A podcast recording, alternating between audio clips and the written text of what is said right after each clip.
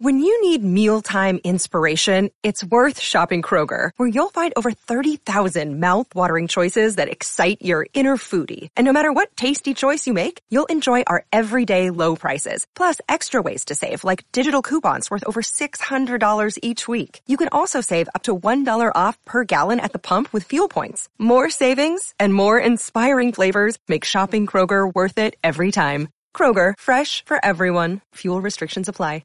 Another day is here, and you're ready for it. What to wear? Check. Breakfast, lunch, and dinner? Check. Planning for what's next and how to save for it? That's where Bank of America can help. For your financial to-dos, Bank of America has experts ready to help get you closer to your goals. Get started at one of our local financial centers or twenty-four seven in our mobile banking app. Find a location near you at bankofamerica.com slash talk to us. What would you like the power to do? Mobile banking requires downloading the app and is only available for select devices. Message and data rates may apply. Bank of America N A, member F D I C.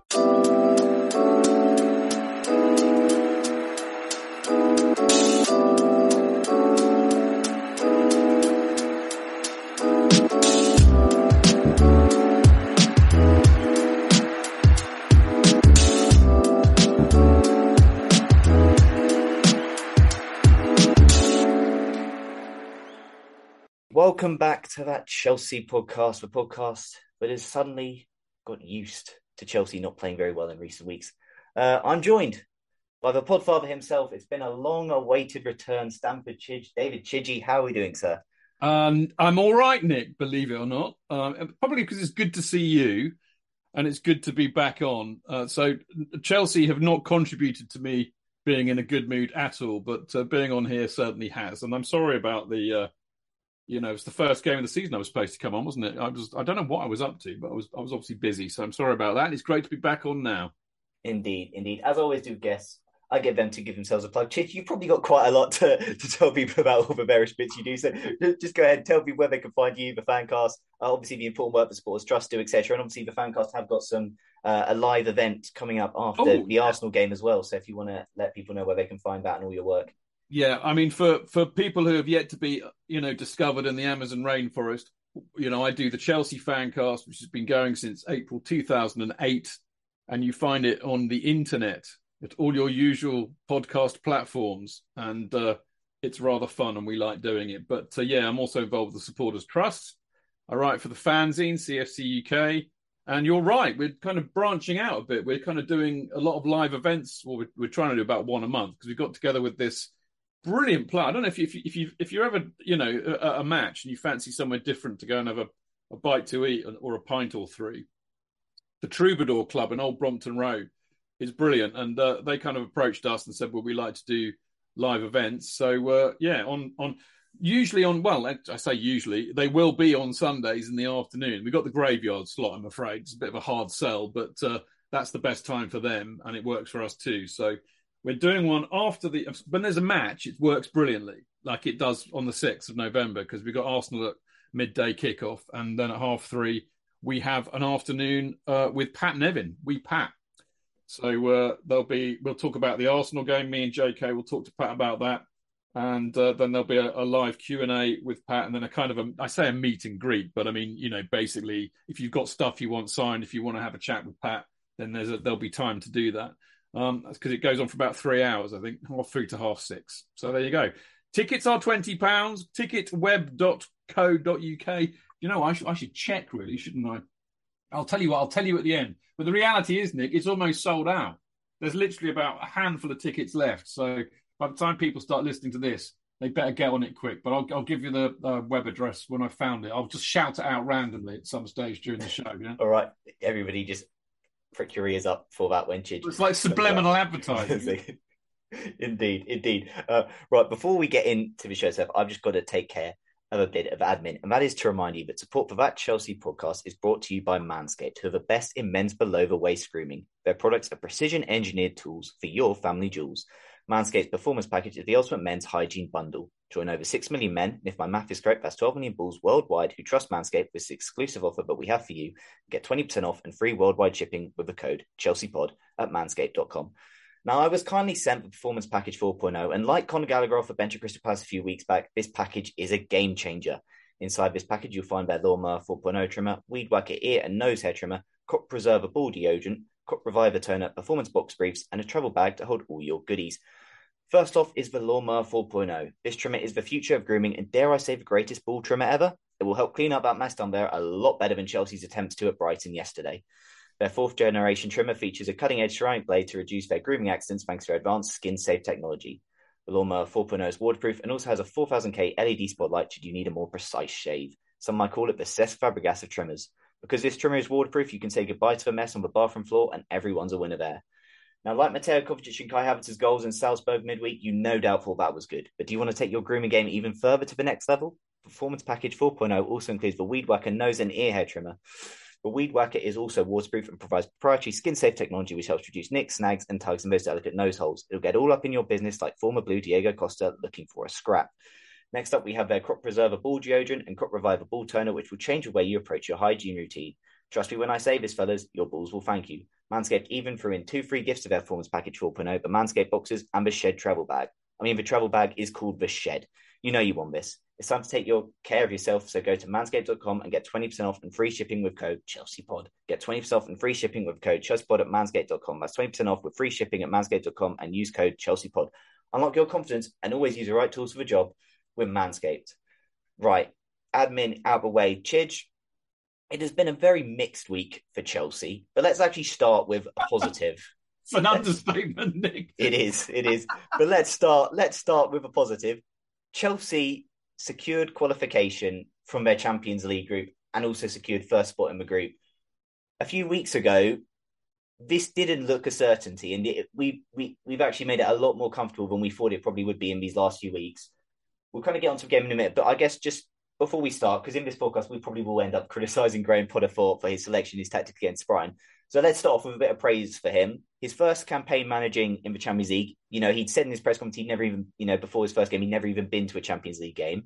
Uh, a sort of a man, so I guess, with fairly humble beginnings in football, but credit to him, he has navigated Chelsea from a difficult position in this group uh, to, you know, securing top spot and playing some, some pretty good football along the way.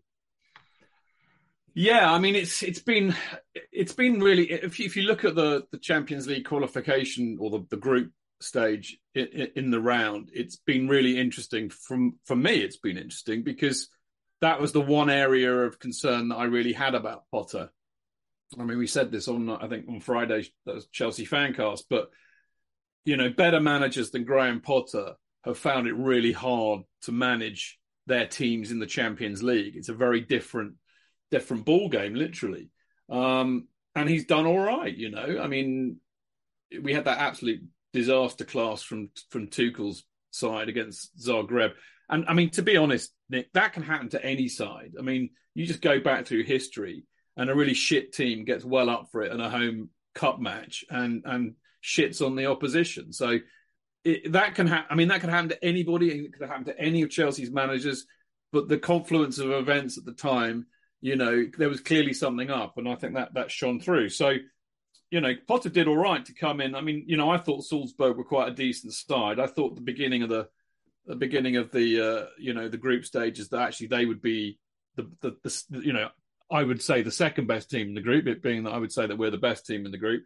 I didn't think A C Milan were as good as people were saying because I don't think Serie A is up to much. So I thought Salzburg would be a worry, and they were good for their one one draw. I thought his uh, the wins against A C Milan were really, really good. The fact that A C Milan are a bit rubbish, notwithstanding.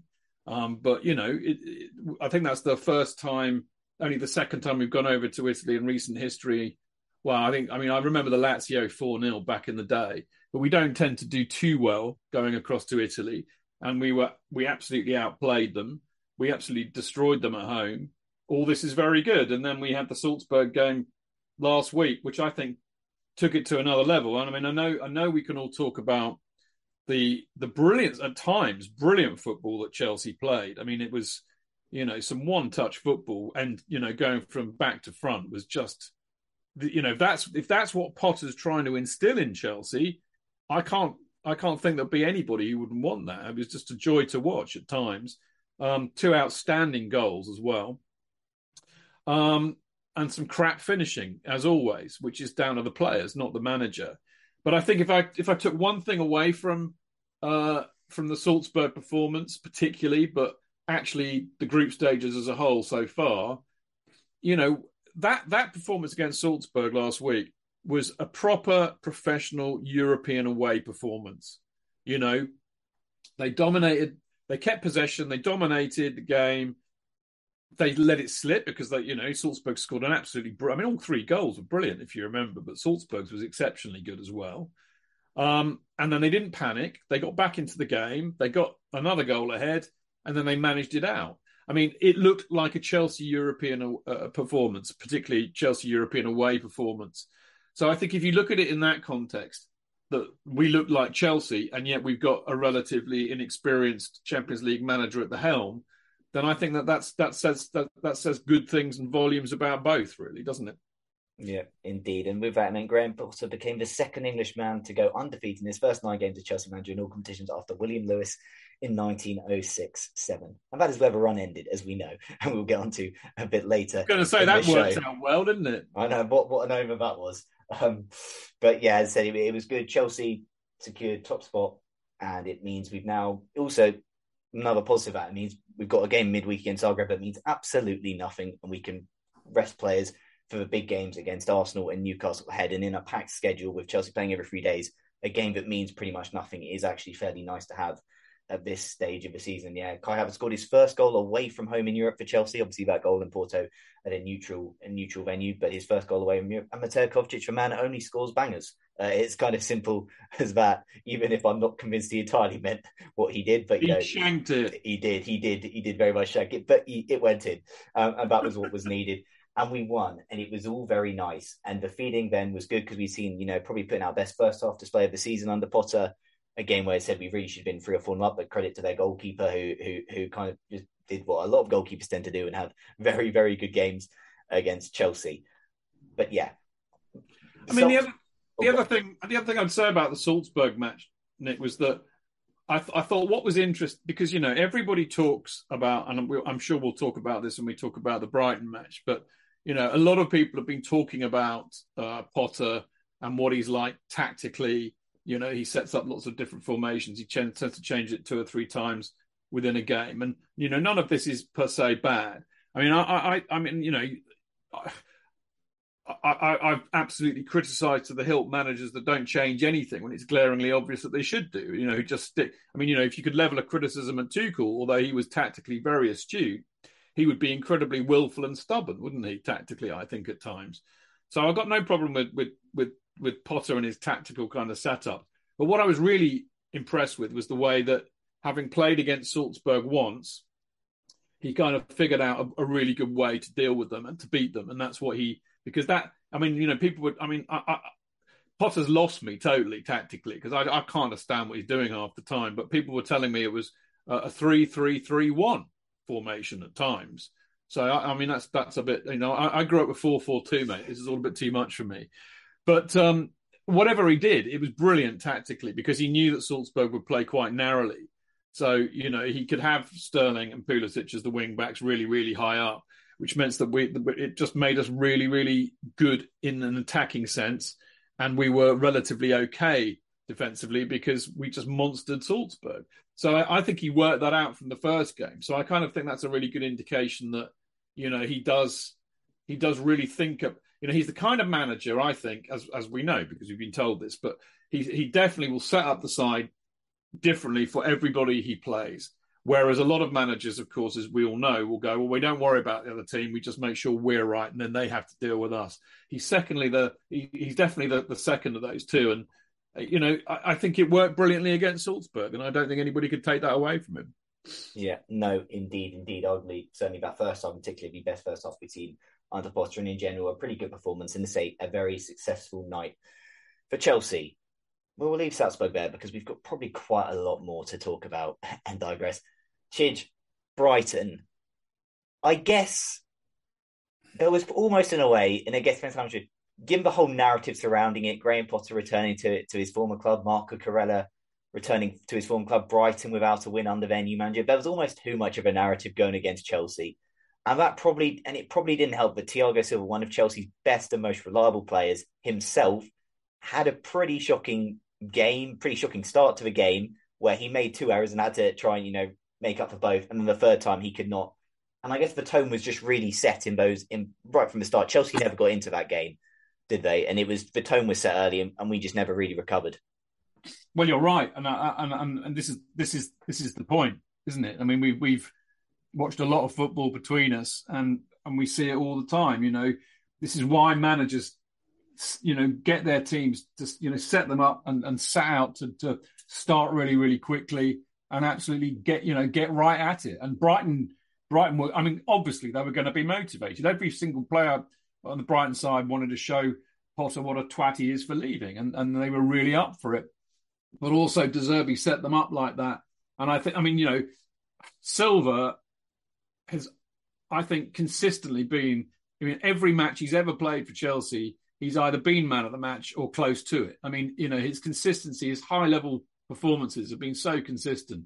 So when you see Silva make two horrendous ricks, which is what he did, you know, that's like, you don't expect that. Well, there's a reason why he did. It's because they pressed him and pressed him and pressed him. So they clearly knew that he likes to dwell on the ball a bit. I mean, he's good enough to do that, frankly. But they got right into him, and it pressurised him into making two horrendous errors, um, both of which he he rescued us, funnily enough, but not the third, I'm afraid. And, uh, yeah, but that all came down. That was Brighton. That's Brighton's good work. And I think, I think as supporters, we often forget this, don't we?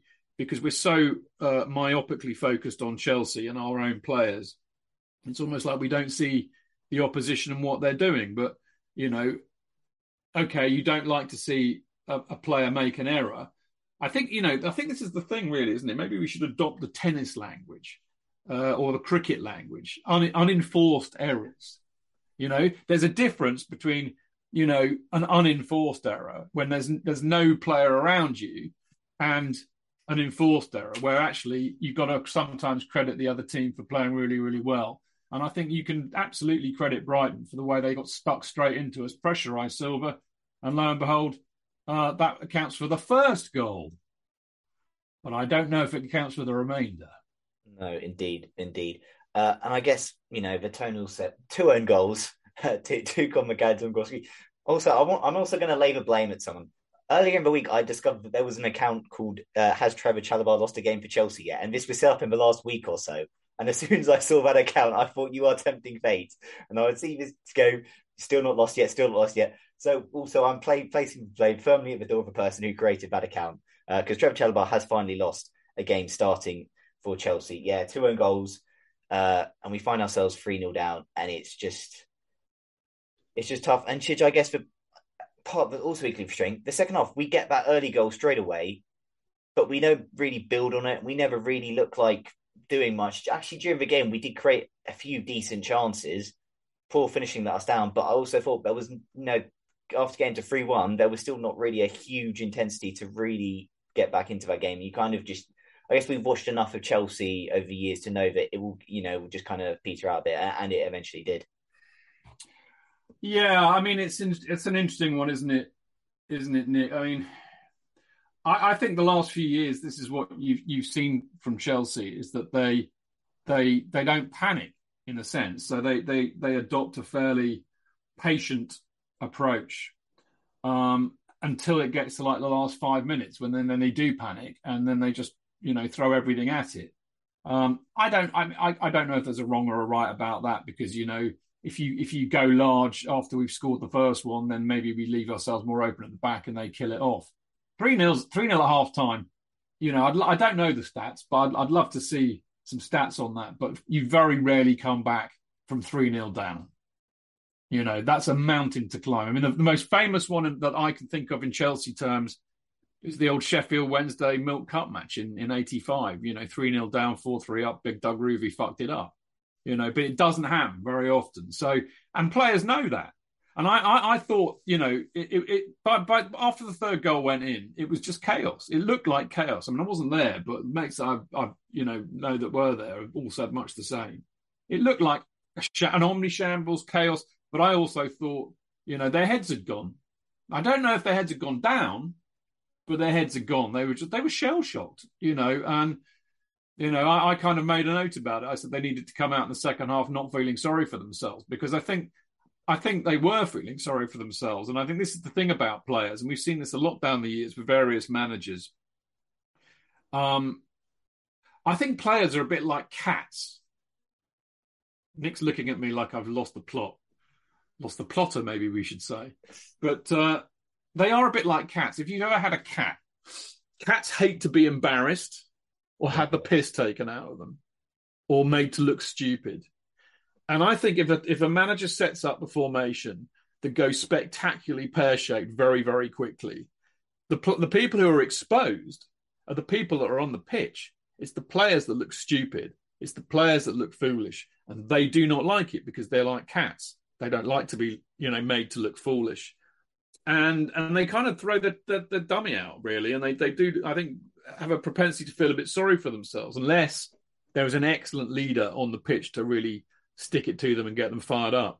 So whether that had something to do with it, I don't know. I mean, that they could have, you know, we've seen this happen with Chelsea quite a lot in fairly recent history. And I think if if you want to have a cut-off, I would I would absolutely say it's it's it's since the days of the great spine of Chelsea when you had the likes of Cole, uh, you know, Cech, Terry, Lampard, Drogba, Mikel, these kind of players in the side. Once they had all gone, you know, you would get these matches occasionally that come along where we absolutely screw it up spectacularly, find ourselves three down really quickly, and they just basically jack it in because, oh, well, we're not going to win that one. We'll just write this one off and go to the next game. There, there does seem to be a sense of that. So I wonder if that, sorry, very long answer, Nick. I wonder if that has something to do with the lack of urgency as well. They just kind of thought, well, we're not going to win this. So, you know, why not? Why bother? Yeah, indeed. And then Brian, you know, compound our misery with another Thiago Silva error, failing to, you know, clear the ball properly, just takes a shot, Mendy saves it, and then there's someone in on the rebound to make it. I thought that was one. Poor by Mendy, you yeah. know? I mean, I don't I don't, I don't want to just gratuitously kick him, but I do think it was poor. It's really interesting that we've seen, you know, the good version of Kepa recently and, and, and also how Kepa has improved. Because I think, you know, one of the things I've noticed about Kepa is his willingness to come for the ball in the box. Um, I mean, he likes to punch like modern keepers do. That's okay. He doesn't like to catch it. Um But he was never doing that before. He's really, I think he's gone away and really worked hard at his game in terms of how to cope with being a keeper in the Premier League. And that means you've got to be more aggressive. You've got to be more commanding. You've got to come for the ball and you've got to be brave. But the other thing is, you know, he's always been a good, uh, I mean, it's really odd because I think Kepa is a good shot stopper. But there was that time when we used to say he had, what, smoke hands. Any, any ball that was hit from twenty yards out would just, you know, go through him. But he's also learned that if you're going to do a, you know, save a shot, you've got to push it sideways, not straight out. And that's why I thought Mendy was poor, because he put it straight back into danger. Hence, they scored. Okay, the defence could have reacted more quickly, but I think that's on Mendy, to be honest. Fair enough, fair enough. And with that fourth goal, meant Chelsea have now conceded as many Premier League goals as they did in the whole of two thousand four to five in Premier League. So a wow. nice little random stuff there for you. Uh, it also meant Chelsea have conceded four-plus goals in their first defeat under Graham Potter, Thomas Tuchel and Frank Lampard. A nice little interesting stat there. And yeah, Graham Potter has been a manager in all the games that Brighton have won this season. Again, a nice little, very random and pointless stat for you. Um, yeah, Chidge, it was very... It was just very poor yesterday. I kind of said to people, I can't remember a worse fifteen minutes to a Chelsea game that I've watched in a long time. And I think I said to people, that was probably the worst first half I'd watched us play since West Brom away in lockdown under Frank, when we found ourselves three nil down very early on in that. It was just very, very poor. And in general, that was just... But again, it's also probably one of those where it's not necessarily a huge surprise, because we've seen Chelsea over recent years have a history to just have to, I guess, spectacularly implode. It, it you, we've seen four one loss to Brentford last year, three nil loss at Leeds earlier this season, losses to Bournemouth, you know, losses to Watford, et cetera. There's just been some absolute horror shows, so I guess we shouldn't really be too surprised by it. Um, well, I think I think that's the point, isn't it, Nick? You know, I mean, I, I think there are plenty of things, which no doubt in a few minutes we will, we will get into. There are plenty of things to have a dig at Potter about about yesterday's match against Brighton, but you know, we we we've been getting two or three results like this. Uh, I think even Conte. Yes. Yeah, going back to Conte, we got whooped by uh, Bournemouth, didn't we, in Watford yeah. under Conte. Yeah. So we, we seem to be getting two or three of these a year. And as I said, I think, I think, like I said a minute ago, I think I think it's the players. There's a mentality issue here. I think there really, really is, because I mean, forgive me if I'm wrong. I don't remember too many arse whoopings when the likes of J T, Lampard, Drogba and Cech were playing. Um, I mean, okay, we had Mourinho as manager, blah, blah, blah, but he wasn't the only one. I mean, I, I remember a three nil away at um, uh, Middlesbrough, maybe one to Sunderland, but they were very, they were very few and far between. You know, and they, they usually they usually had like a sending off involved and something like that, but it just didn't really happen then. But it's every year since Conte, we, we're getting whooped by teams we shouldn't get whooped by quite considerably. Two or three, you know, horrible results like this in the season, and we've already had two this season with the with the Leeds match. You know, I'd argue the Southampton match was just as bad, but it wasn't a whooping, I suppose. So yeah, it's got to be the players, because that's the difference. You know, no, it's it's it's no leaders, something we've been talking about for a long, long, long, long time. You know, you wouldn't dare, you know, turn your toes up, you know, long the match off if you were playing with J T in the side, because he'd beat the shit out of you in uh, at half time in the dressing room. You were more scared of J T than you were the opposition. Yeah, yeah. Indeed. There were quite a lot of questions again. We'll get onto them soon. I'm just going to say, Chidge, we kind of see Mark Cucurella now. And I, I don't want to just pin the blame solely on him, because he is clearly not the only one responsible. There are ten other players on that pitch with him. Um, but Mark Cucurella has played a lot of games now as a left centre-back. He's played three games. His last three Premier League games, he started as a left centre-back in the Premier League. He has been substituted off. Chidge, I'm fully aware, as we were aware, that Graham Potter does face injuries to the likes of Reece James, Kalidou Koulibaly uh, and Wesley Fofana.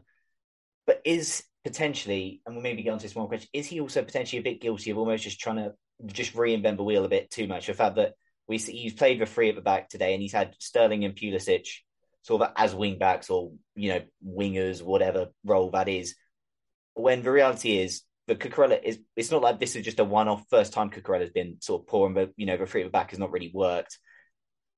This is the third one in succession, and surely you've got an option now where you've got Cesar Azpilicueta on the bench, who I know we maybe do not want to see play as much, but you've got someone like Ben Chilwell on the bench who didn't feature midweek. Surely there's just other, you know, go four at the back, Azpilicueta right back, Chilly left back, Silva and uh, and Trevor as centre backs, and then, you know, just give a bit more structure, because it did just feel yesterday that there were just three defenders on the pitch yesterday, and, and probably, you know, we just probably, it did feel, and I guess it's easy to say in hindsight, but just the balance just all wrong yesterday. Well, I think there's a, there's a lot in this, and I think yeah. this needs to be broken down, because I don't I don't think it's simple. I mean, let let's start with Cucurella and see where we go from there. I mean, Cucurella, um, I think is is a wing back. Um, secondly, he's a left back. I don't think he's the left centre back.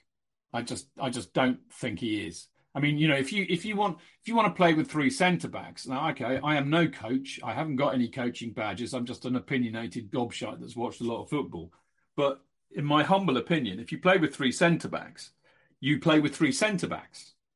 You know, any one of those three could play either, you know, right or left centre back in a in a four, okay? But you just got three of them, so they're big fuckers who can challenge and tackle and and also distribute the ball in a modern sense. They have to be able to play out from the back. I get that. I don't want scrawny people as a centre back. It doesn't work for me. And he's a left back or a wing back. He's not a, a centre back. Um, he's not even the best left back or best wing back, left wing back in the club, because Ben Chilwell is far better in both positions. But Ben Chilwell, Ben Chilwell is is definitely not a left centre back, that we know. And I think, you know, yeah, okay, Cucurella, let's, uh, I mean, arguably not good enough. I mean, I don't think we've seen enough of him really to make that judgment. But in, my hunch tells me that he's a wing back, then a left back, but not a left centre back. I think the reality is is that the three centre-backs yesterday were, were were hung out to dry by by the system that uh, that Potter played.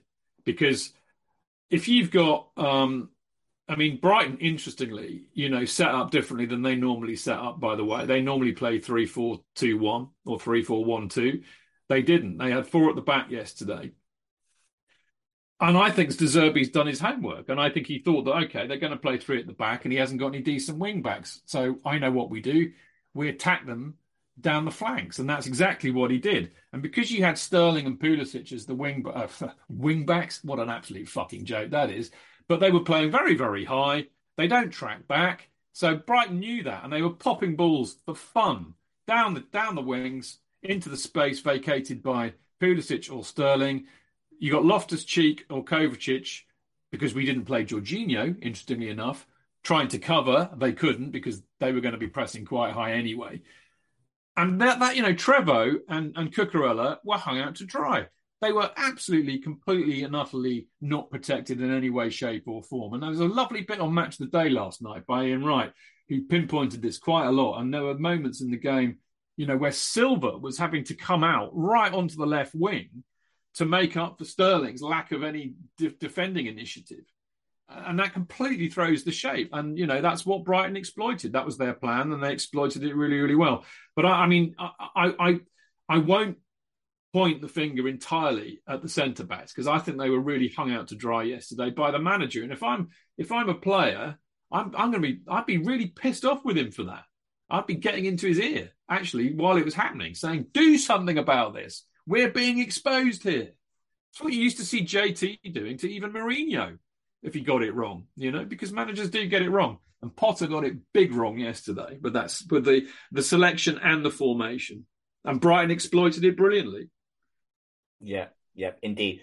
Right, let's get into some listener questions now so we can actually, you know, properly break down this. Uh, I'm going to start with Dan Hill, who goes, to what extent does the culpability for such a terrible performance have to rest on Graham Potter? Chelsea looked tactically inept, and in particular, Potter's desires for directness through long balls was at odds with playing Kai up top, someone who is hopeless at it. Chelsea continually lost second balls, failed uh, uh, failed to beat Brighton's press in first half, and yet Potter waited until half-time when we were three nil down to change things. Surely the manager deserves a grilling for playing countless players like Sterling and Pulisic out of position. And then we did also get a question about, will this be the end of uh, starting attackers as wingbacks? But um, yeah, Chidge, as I said, other, I said the start podcast, I wanted to praise Graham Potter for the job he'd done in securing qualification out of the Champions League group, because it was, I think, something that needed, you know, should be praised. But that, I think yesterday, as bad as those players' performance, I also think a lot of that probably does have to go on on the manager. In these first few weeks, understandably, he's he's tried a lot of things. He's not had preseason to experiment. This is his time to try and, you know, try and get a tune out of players. But unfortunately, that was probably that it just all fell apart. And arguably, actually, potentially, this could have even happened sooner if it was not for Kepa's goalkeeping heroics at Aston Villa, Manchester United's and Brentford's average slash oddy finishing, and Kepa's performances against them as well in those first halves there. Because Chelsea, this is probably the fourth half in a row starting a Premier League game they've not played very well in. Uh, and, you know, and a lot of time Potter has had to, you know, readjust and make changes to, to his original plan. So it's finally, you know, cata, cata, yeah, cata, cata, yeah, it's finally gone horribly wrong here. Catastrophically. Catastrophically, that's a word. It's finally gone horribly wrong here. So how much, surely this is the point now where Potter take, takes a lot of the blame for this one, doesn't he? Uh, yes, he does. And, and uh, you know, the, ultimately it, the manager, you know, chooses the system to play, and he picks the players to play in that system. So, you know, he, he he's definitely responsible for that. Um, I don't, I, you know, I think the players, you know, equally, you know, need to hold their hands up because, um, in, look, in my view, you should never ever be out fought on a football pitch or out outworked. You know, you, you know, and you're right. We were we were second best in so many areas yesterday. Second to the ball. Uh, second to challenges, coming off second best in challenges a lot. You know, you can't blame the manager for that. That's that's on the players, and they need to hold their hands up for that. And I think, you know, maybe you could say that the manager just didn't imbue them with the right mentality for the match, perhaps. You know, maybe they took it a bit casually. Maybe they thought, oh, we're going to stroll this. Who knows? They do play a lot of matches, and I'm sure that has an, has a, an effect. But, you know, I think, look, Potter picked the wrong system yesterday. And you're right, he failed to change it quickly enough. And he picked, you know, the wrong people to play in that system. Yeah, Sterling and Pulisic worked against Salzburg. It, it was unlikely to work against Brighton. Why? Because this is the Premier League. And I'm sorry, the Champions League group stages are not anywhere near the level of the Premier League. We're going to get figured out much quicker, I think. So you can blame him for that. I, I mean, I think you do need to take account. There are lots of mitigating factors here, which I think we need to talk about. You know, uh, defensive injuries. Um, I mean, we only have three centre-backs at the moment. Well, actually, we only have two, which is Silva and Chalobah, because I don't think Cucurella is one. So, you know, he's a bit limited, and that doesn't get talked about enough. But then again, if that's the case, I mean, this is what's been driving me up the wall, actually, Nick, for weeks now. You know, I, I, I called it when James got injured. I said, right, we have two brilliant wing-backs at this club, Chilwell and James. When they're fit, play wing-backs, because they're amongst the best there are. When we haven't got either of them fit or both of them fit, don't play a system which has wing-backs in it. It's not that fucking hard, mate. So why does he do it? Sterling is not a wing-back. Pulisic is not a wing-back. Aspie's not... His legs have gone. He can't play wing-back. Loftus-Cheek is not a wing-back. Cucurella, yeah, okay, possibly as a left wing-back.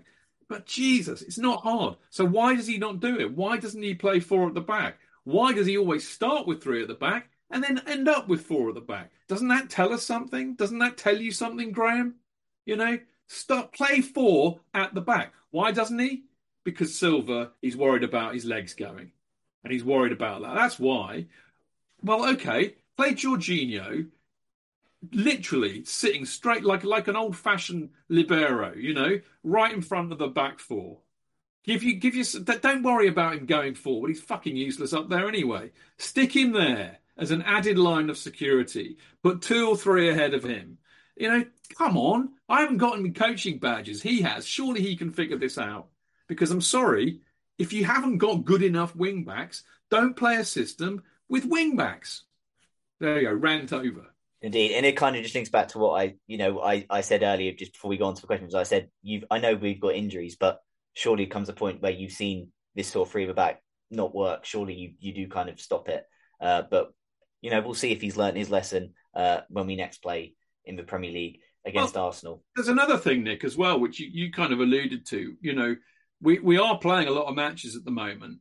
It, it, it's kind of been a baptism of fire for him, for which I have sympathy. I, there's a lot I like about Graham yeah, Potter. Yeah. I've got to be honest, a lot I like. And I, I, you know, we all know we're going to have to be patient. We all know that we're not patient.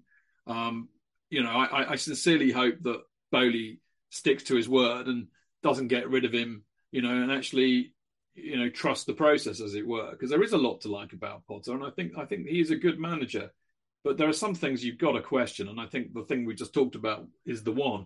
But, you know, yeah, a lot of matches. So I wonder if the, he's he's not used to that. He's not used to that as a manager, having to play two, you know, must-win games every week.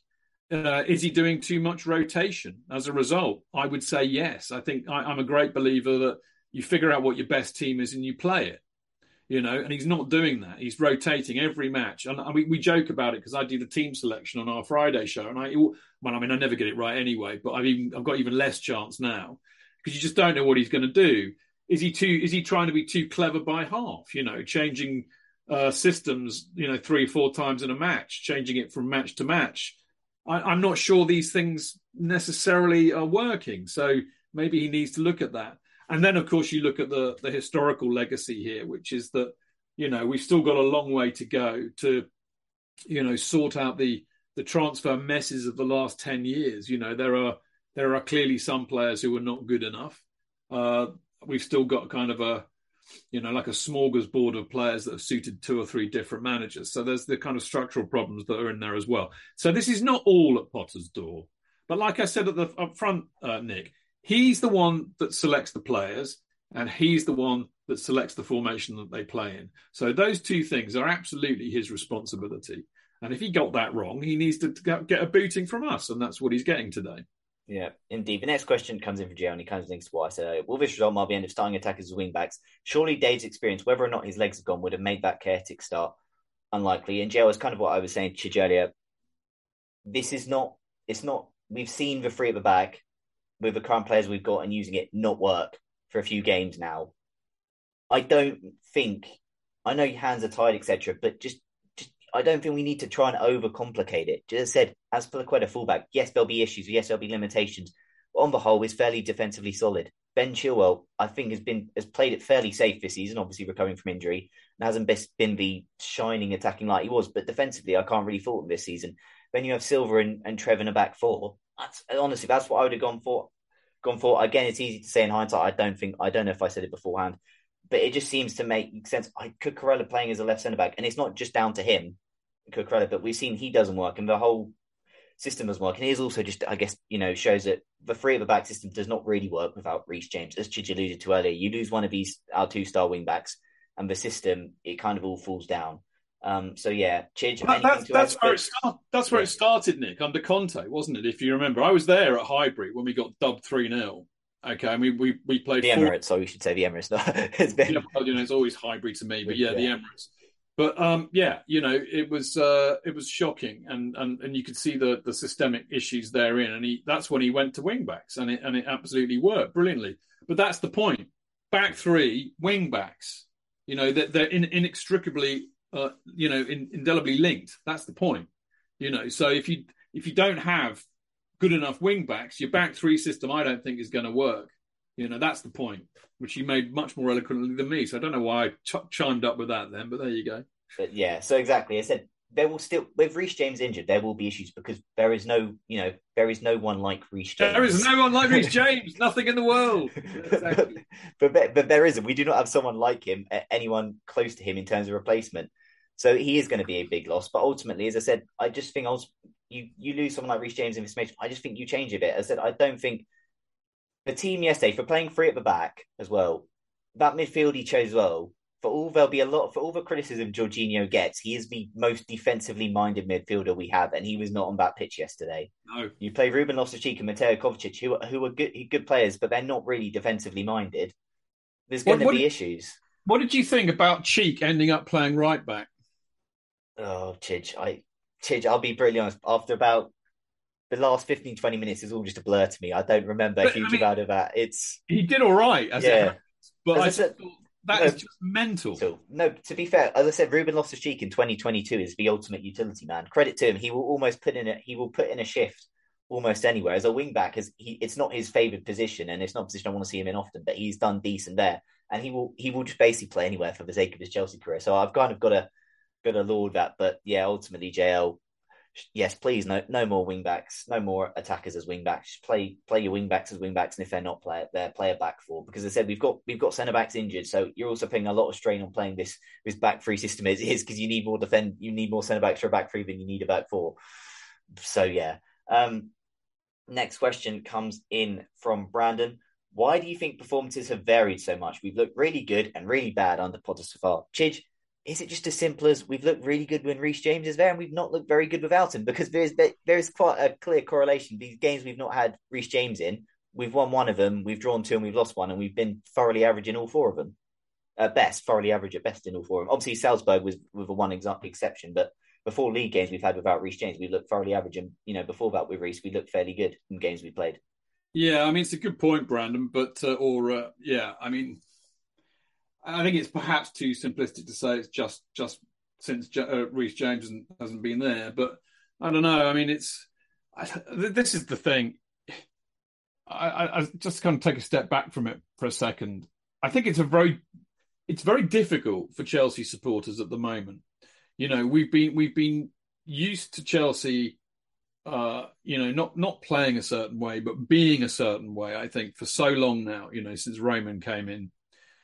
Uh, which has reset our expectations in a com- you know completely different way than it was before. You know, we now we expect to win every game.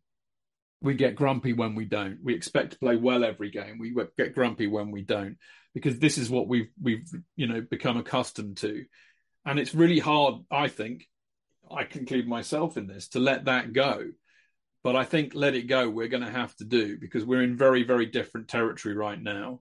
Um, we've got a relatively inexperienced manager at this level. We've got an inexperienced board at this level. I mean, I know that they've done great things with, with, with American sports franchises, but this is football. This is a different sport, and and they're going to be they're going to be learning on the job. So, you know, can can Chelsea, you know, maintain the level that we have become accustomed to for the last twenty years?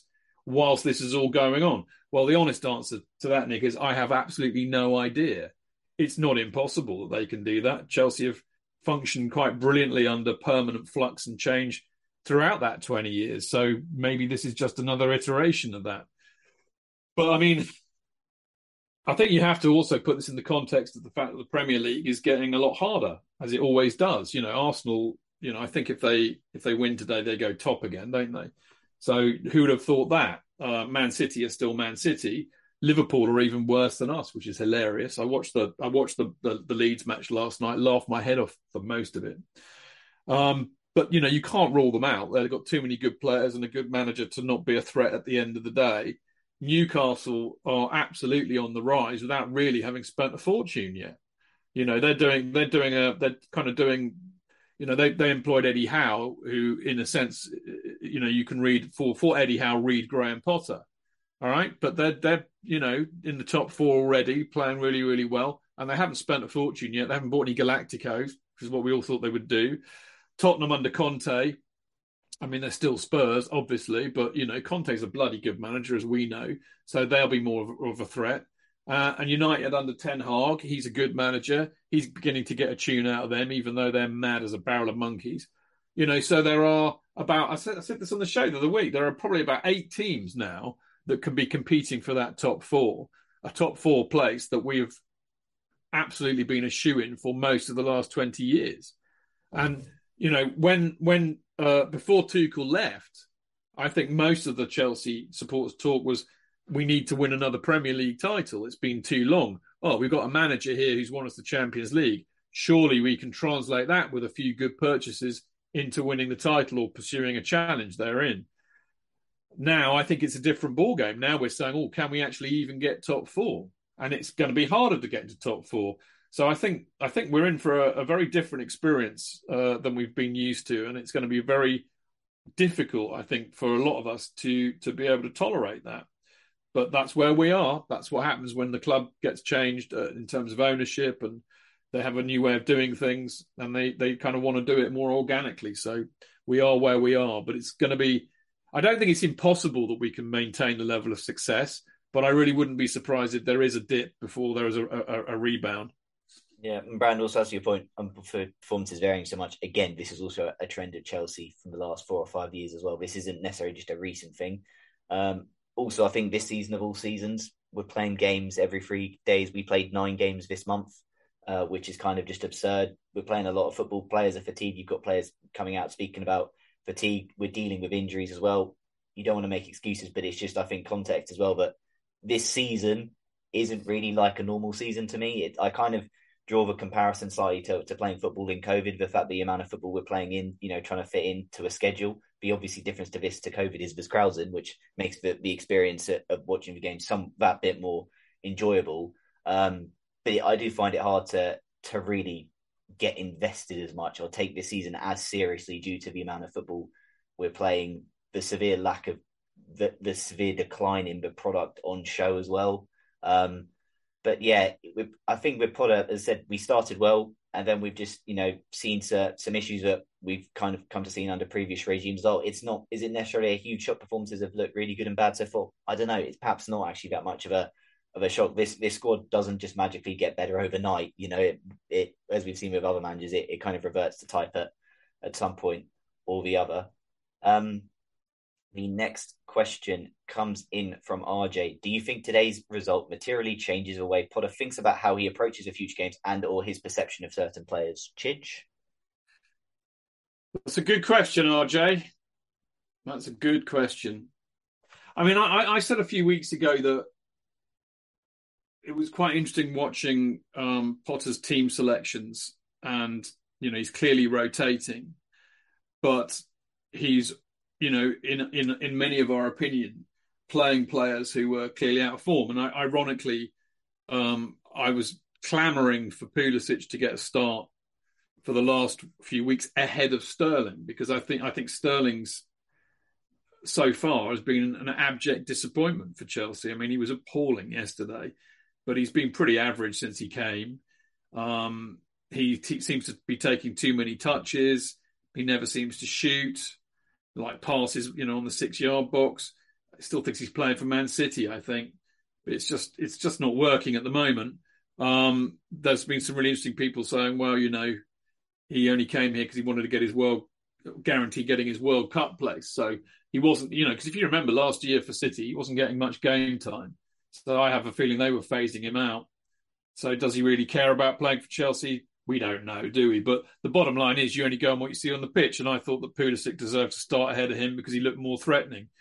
Um, and then, funnily enough, they both start as wing-backs. I mean, you know, you, you have to be fair and say, well, if, if Sterling's being played as a wing-back, then it's really a bit unfair because he's not one. But uh, nevertheless, you know, he's being picked and he's not in form. Havertz was being picked and he's not in form. OK, you've got the argument that some player, like Mount, Mount was not in good form either, is he, earlier in the season?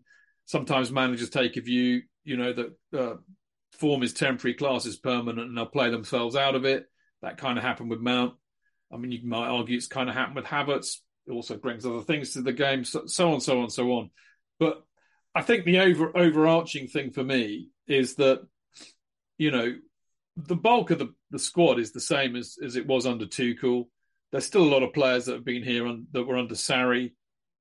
We we we could all, most Chelsea supporters could sit in, in a pub, have a pint or two, and name the players that aren't good enough or will let you down when the shit hits the fan. We know that. Potter doesn't know that yet, and I and I wonder if Potter's come into Chelsea a bit kind of awestruck, going bloody hell. I was at Brighton and I had players like Dunk.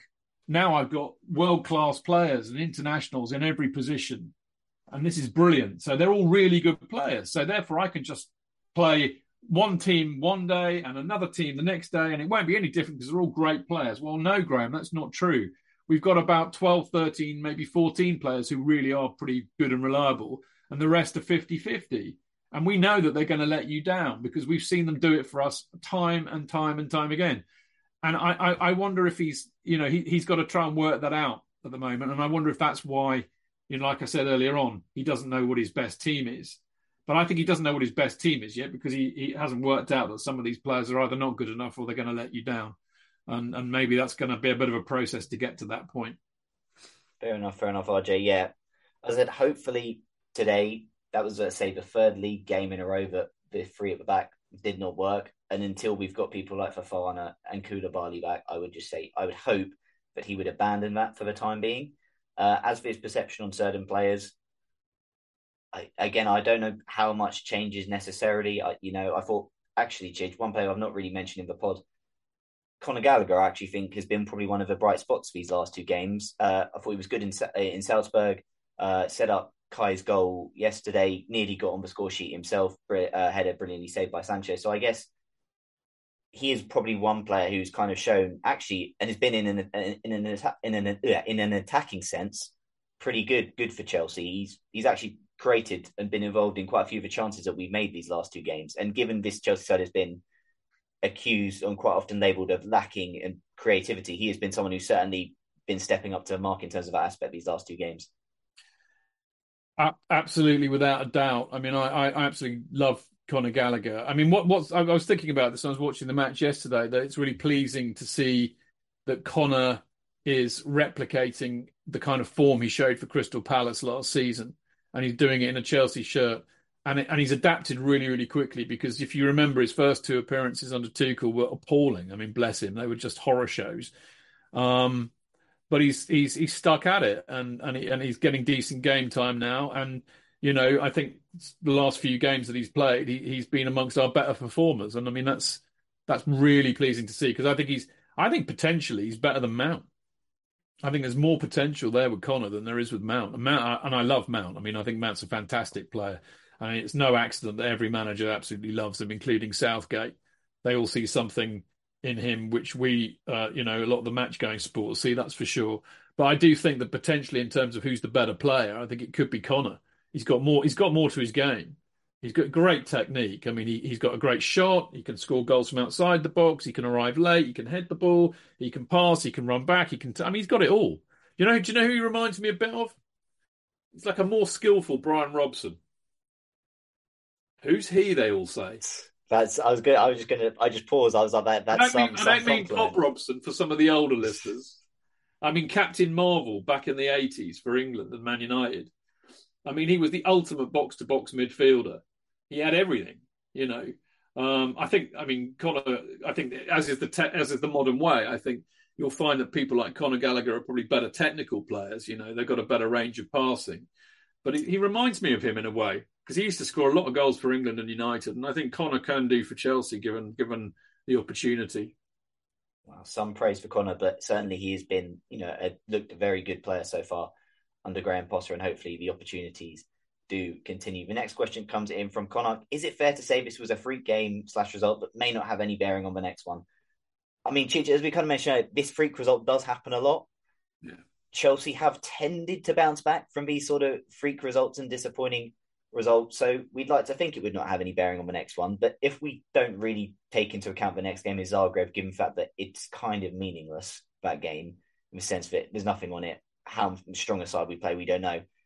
But it is Arsenal next, and we actually got a question, which I'll kind of link into that from Sham. Has the result changed your expectations for the upcoming fixtures, especially the one against Arsenal? Does that, what you saw yesterday, have any real bearing on on that game? Because on the one hand, Arsenal next, it's a big game. Chelsea tend to get up for big games, but also we have a pretty horrendous record at home to Arsenal in recent years. The last time we beat them was under Maurizio Sarri in August uh, twenty eighteen when we won three two. So it's been a long time since we beat Arsenal at home as well. And they've tended to to get one up over us at, at Stamford Bridge as well. So does that have any bearing for you? And has that affected your confidence going into, you know, these last few fixtures before the World Cup? Well, I think I think you make a good point. Um... You know, in the past, we've absolutely bounced back from, I mean, it, it, you, we can't really call them freak results, because a freak result would imply that it doesn't happen too often, but they are happening, you know, two or three times a season. But anyway, that's splitting hairs. Yes, we have bounced back in the past quite happily, so they have seemed to be quite freakish. Um, I do worry that because of the systemic issues involved in that, that is a worry. And I, I mean, somebody emailed me, Matt Scott, actually, I'll name check him, it's for tomorrow tomorrow's show, but I, I haven't got the email in front of me, but he was saying we, we've basically allowed far more shots on goal than anybody else recently, which tells you that there's something systemically wrong. And and there was a feeling, wasn't there, over the last few weeks that we've actually got away with it, that we've been quite lucky. You know, Kepa, you mentioned earlier on, he literally has kept us in quite a few games. So we've kind of got away with it. And I worry, and I've been worried about the Arsenal-Newcastle games for quite a while. In fact, you know, I said before the United game, you know, Potter hasn't really had too many tests. I mean, I know Milan away is is is is, is something of a test, but in the Premier League, he's not really had, you know, too many good teams to play against. And the United was the first test, which we kind of neither passed nor failed, really. They cancelled each other out. Arsenal is without doubt going to be a test. I forgot about their, their... I mean, it's kind of odd, isn't it, Nick? A bit like United. Arsenal just shithoused their way to results against us recently. We have been the far better side for, you know, all of that time since we, we beat them three two under Sarri. By a long way. Uh, this season, Arteta has got it right, and they are a better side than us at the moment, and they're looking good. And they are going to be a big test, and I am worried about that. Uh, and as I said, Newcastle away is a tough match. You know, there's fifty-five thousand mad Geordies up there. It's going to be a tough place to go, and they are better at home than they are away. And they're a good attacking side. So this is the point, you know, good attacking sides, you know, sides who've got players who can finish uh, and tear you apart if you're not careful are going to be a worry if he doesn't get this. You know, this is the thing, just in the, in the, in the wider context of this, actually, Nick, something we haven't mentioned. You know, which which which is is is not, you know, solely at the blame of, of Potter, but ever since, um, I mean, whether you could include Sarri in this, I don't know, but you know, let's go Lampard, Tuchel, Potter. Lampard had us attacking really, really well, looking good attack as an attacking side. We couldn't defend for toffee. Tuchel has defending brilliantly, but we couldn't attack for shit. Potter's now come in and he's trying to get us look, looking good as an attacking side. And guess what? We we can't defend. You know, we need to have a manager who can get us to defend and attack equally well. Because when you get a side that can attack and defend equally well, you tend to win things like titles, you know.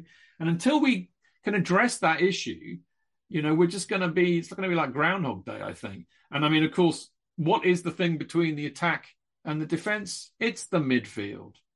And I still think that this is the problem that Chelsea have had really for a long, long time now. We just haven't really, you know, got a midfield that can make our attack and our defence work equally well and, and be good enough to challenge for, for the title. Yes, we can win cups, where maybe we're a good cup side.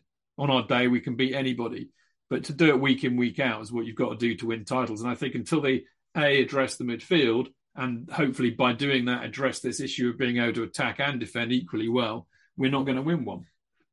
Yeah, no, fair enough. As I say, Connor uh, and Tram, I kind of had these three games after Manchester United in Brighton, Arsenal and Newcastle. I kind of said I would have fairly, I'd been fairly happy with five points from those three games. I kind of had us winning at Brighton and drawing at home to Arsenal and drawing at Newcastle. We've actually, to be fair, we've won the last two years we've gone to Newcastle, albeit one of those was in a COVID year, um, and then last year when they were, were not great and they were battling relegation under the previous ownership and with Steve Bruce. But Newcastle has been traditionally a very tricky game for Chelsea, a game that they struggled at. Newcastle are flying right now.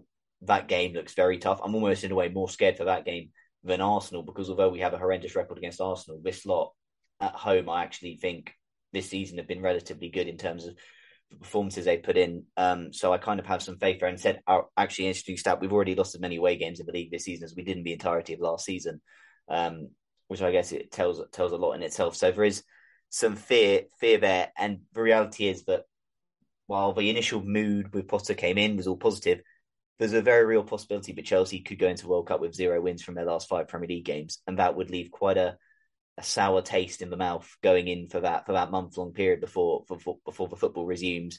And we could easily find ourselves a few points outside the top four going into that World Cup, which again is just maybe, I guess, a reality where we were, reality where we are. But it is it is tough. And I said, ultimately, you lose Brighton. It just makes these other results. It makes that, again, conceding that injury time equaliser to Manchester United just that bit more painful than it already was. It makes drawing at Brentford look even more frustrating than it already was, despite the fact that we can, we know Brentford are a decent side. Um, and it probably actually just puts us under a lot of pressure because, what again, we were already playing catch-up when Potter came in due to the poor start we had under the previous regime, losing at Leeds and Southampton. Uh, but now there's even, you know, le- because of that, there's less room for error than we'd like. Uh, but now there's a real situation where we've kind of, these next two games in the league almost feel must win, and they've gone from probably, if we'd won yesterday, from being must not lose to now being must win. And that's just, I guess, the, the effect one result has, because there's a possibility you, you know that Newcastle under Eddie Howe could by the end be, you know, a minimum or of six points clear of us going into going into a World Cup. So that would just kind of tell a story in itself. So so yeah, a, a long answer to, to that question. We've probably gone off on a bit of a tangent there, but in general, it is one of those where we kind of now need something to to really give us hope going into the World Cup, because we don't want to be stewing on on some poor football for, for a month or so.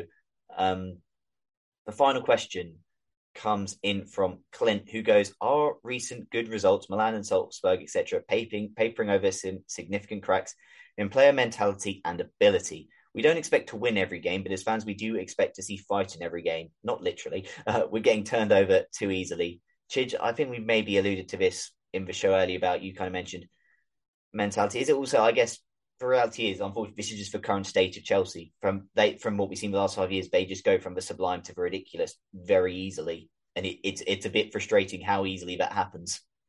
Yeah, but I mean, I, I, I, I, I've not had the pleasure of meeting Clint yet, but I, I know I know who Clint is, and, and I think he's he's not... I don't know. I don't know how old he is at all, really, but I get the impression he's probably my kind of generation. I said it earlier on, didn't I? I said, you know, we're we're arguably a good cup side, and, and if you think back to, to when when Chelsea were always, you know, traditionally labelled a cup side, you know, certainly back in the nineties, um, you can make a, a pretty good similarity there, I think, because, you know, we, we, we weren't consistent enough to win the league because we didn't have a, you know, a team full of, I mean, not world-class players, but, you know, if you win the league, it's because you got a, a good team and a team of good players. And we've got some holes in ours. So, you know, on, on some days you can get a tune out of them. On other days you can't. And if you've got a team like that, then, yeah, they can be a good cup side, but they're not going to win a league. I, I do wonder about the mentality. As I said, I think I think the team has really lacked leaders for a long, long, long, long time. Um, I think Silva's a you know a good captain. He was the captain yesterday.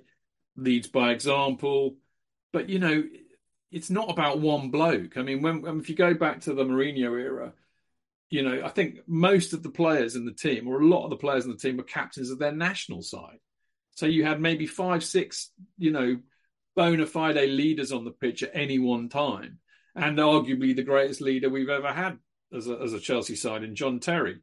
And I'm sure that has something to do with it. I also think, you know, I, I think support, you know, I think you and I today, Nick, tried tried to, you know, avoid this, but it's very easy for us supporters to be sucked in, and it is, it is like that. You you get sucked into the minutiae and the detail of the here and the now.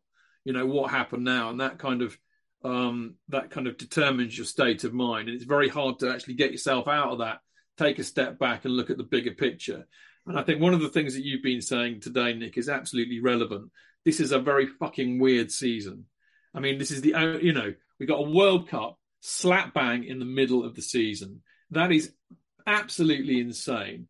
Don't tell me that half the play. I mean, I've heard this on the radio from uh, former players who speak to current players who they've got their minds on the World Cup. That's what they're thinking about. They're thinking about, are we going to be selected? We don't want to get injured before the World Cup. Every time a player for a national side gets a knock at the moment on the T V, they go, oh, oh, oh, that's tragedy. He's going to miss the World Cup. We might miss the... They're all thinking about that. They're not thinking about what their bread and butter job is, which is to win matches for Chelsea Football Club, or any club for that matter.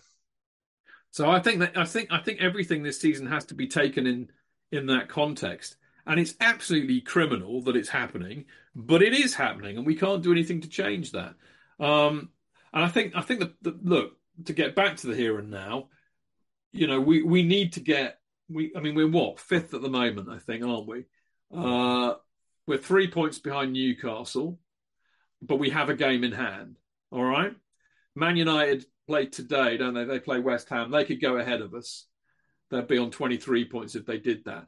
I mean, it's not, it's not, we, we haven't lost touch yet. And I think that's the point. I think it's a bit like a, um, I'm trying to think of the analogy here, really. It's like a ten thousand meter race. You know, they, they need to be in touch, not too far off the top four by the time we go into that World Cup, because by the time they come back uh, in December, you know, it's going to be, you know, who knows? You know, there could be injuries to take account of. We might be able to buy some more players in January. Who knows? But it's almost like two seasons in one season, isn't it? Uh, with a kind of a very weird pre-season, which is the World Cup, which I suppose is a better quality of match than the crap we saw out in the States this summer. But at least it's competitive. So, yeah, it'll be a reset, won't it, over the World Cup period? And then we'll see what we will see. But I think it's imperative that Chelsea are still in touch, you know, in terms of points, let alone position. You don't want to be like six, seven, eight, nine, ten points behind the top four, because that's that's hard to make up. We all know that. If they're three, three, four points behind, that's all right. That's doable. So let's hope we're, you know, there or thereabouts by the time they all go to the World Cup, and then we'll we'll reset in uh, in December. Yeah, indeed. And Clint, I'll just add on mentality. It gets used a lot. I will say as well, yesterday, if the players are kind of set up how they were, are yesterday, and it's not working, and you don't see anything change as well from a manager, I think that probably doesn't help. And you kind of, there's only so much you can do yourselves in that aspect. Also, on these players' mentality, and it's got labelled them a lot, and I do get it. I also do think these players, for all the questions about their, their mentality, and it's fair, we've conceded two goals in injury time this season to our rivals that have cost us wins, et cetera. These players last year, to their credit, when the sanctions were going on, they actually did a pretty damn good job of putting in performances on that pitch for, for a period of time before eventually like, they succumbed to it. And I do think even in games we saw at Brentford, at Aston Villa, et cetera, even that United game, we didn't play well in any of them, but we didn't lose any of them, and we didn't necessarily always look like losing them. And so I do think there's also got the, as much as we're going to criticise them for what they are yesterday, there's also they have also shown signs of, of resilience in some of those games. I think particularly Aston Villa, where we were very average and we ended up coming away with a fairly comfortable two nil win in the end. So I do think at times with these players, the mentality thing is easy to throw at them, and I get it, and we're probably guilty of it, and we will throw it at them at various points in the season when we're angry and frustrated them. But also think they've got, some of them, they've got a fairly decent mentality if they can still grind out some of the results that they do, and they're still able to, you know, do what they do in the Champions League and other things as well. I don't think it's just their mentality. Obviously, it's not perfect, but it, I think it just, just is what it is. And ultimately, these players, I like them. They're not the best players in the world, but they're good players and they're better than I think a lot of people give them credit for. Um, and I think it's kind of showed that their results, that they've consistently found a way, whether even if by luck the last few seasons, to constantly get to top four, constantly get to cup finals. Seems now getting to the latter stages in the Champions League, which we weren't doing before. So as much as it is easy to, you know, to have a go at their mentality, and there is a, a, a almost a comical implosion about some of the defeats that Chelsea do suffer these days. When we lose, it does tend to be spectacular, but also I think, you know, they do probably deserve a bit of credit for other things they do well in. So yeah, the mentality thing, I get it. I'm I'm less likely to kind of go in on them too much on that. Although yesterday was just really poor and genuinely one of the worst first halves I can remember watching in a long, long time. But that is all the questions that we had for the show today. Thank you to everyone who sends in a question. The show would not be what it is without your interaction. I want to thank Chidge for coming on. Um, Chidge, before you go, give yourself again one last plug where people can find you, where they can listen to the fancast, and obviously uh, your, the show and the last few tickets Uh, that are remaining for your show on the sixth of November, sixth or seventh of November against Arsenal. After the yeah, Arsenal I mean, it, it, it. Well, thanks, Nick. It's lovely, lovely to be back on. I've, I've really, it's woken me up. You know, I was feeling a bit bleary-eyed, and even though I had an extra hour in bed this morning. Um, but uh, yeah, obviously Chelsea FanCast on all the uh, podcast platforms there are. I mean, it's it's hosted by Acast, but it, it, it's on iTunes and and all the other usual places. So. Uh, Mondays and Fridays, we do a, a, well, they're both kind of a preview and a review show, but we do a Monday show and a Friday show. But yes, we're doing an afternoon with Pat Nevin on November the sixth uh, after the Arsenal game. Uh, doors open at half three. And uh, with the great man, Pat Nevin, we'll be looking back at the Arsenal game and doing a Q and A with Pat. And then there'll be a little bit of a meet and greet with him. It's three hours long. We've got him for three hours. So half three, the doors open. Tickets are twenty pounds and they're available at ticketweb dot U K. And the place is the Troubadour Club, which is in Old Brompton Road. But I tell you now, there are literally, I mean, I just, I get a report every morning about how many tickets are sold, and there are literally a handful, because it's only, a, it's a tiny venue. You only get about fifty people in there, which I quite like, because I think it, it's, it, you know, I've been to these things where there are loads of people and, you know, you might as well not be there. But when you've got about fifty people, that's about the right size. And I mean, people have, you know, people get questions in and people can get to meet Pat. So I'm really pleased we've got a venue that's quite small, because I like that. It's more intimate. But the trouble is, it means the tickets can sell out quick. And uh, that's the case with Pat. So if you want one, you've got a chance, but uh, get on it quick. Yeah, indeed, indeed. Those links will be in the description below. As I said, make sure you check out the brilliant work that Chidge does on the Chelsea FanCast every Monday and Friday night with Jonathan Kidd, guests and journalists from Football London. Mm. It's always a good, good laugh. As for us, we're on Twitter at that Chelsea Pod. We're on Instagram at that Chelsea Pod. We're on all your usual podcast platform providers, Apple, Spotify, et cetera. If you're not already, just search that Chelsea Podcast and we should come up. If you've enjoyed the show, please leave us a rating and a review. Uh, it just, again, helps us. Spread the word, please. Just send it to anyone with a functioning pair of ears, please. Um, whenever I tweet the podcast out, any likes, retweets, goes a long way. It helps put us uh, out there on the map again. And said, at the end of the day, we are just Chelsea fans talking about the one club that we love. And as I said at the start of the show, if you would like to get twenty percent off, you can get twenty percent off and free shipping with code ChelseaPod at manscaped dot com. As I said, look, eighty-five percent of partners prefer a man who is groomed below the waist. ninety percent of ninety-six percent of partners think bad grooming is a major turnoff. So look, I'm just giving you some numbers there. So go for it. Get twenty percent off uh, at manscaped dot com with code ChelseaPod. Uh, but until the next episode, everybody, keep the blue flag flying. Sports Social Podcast Network.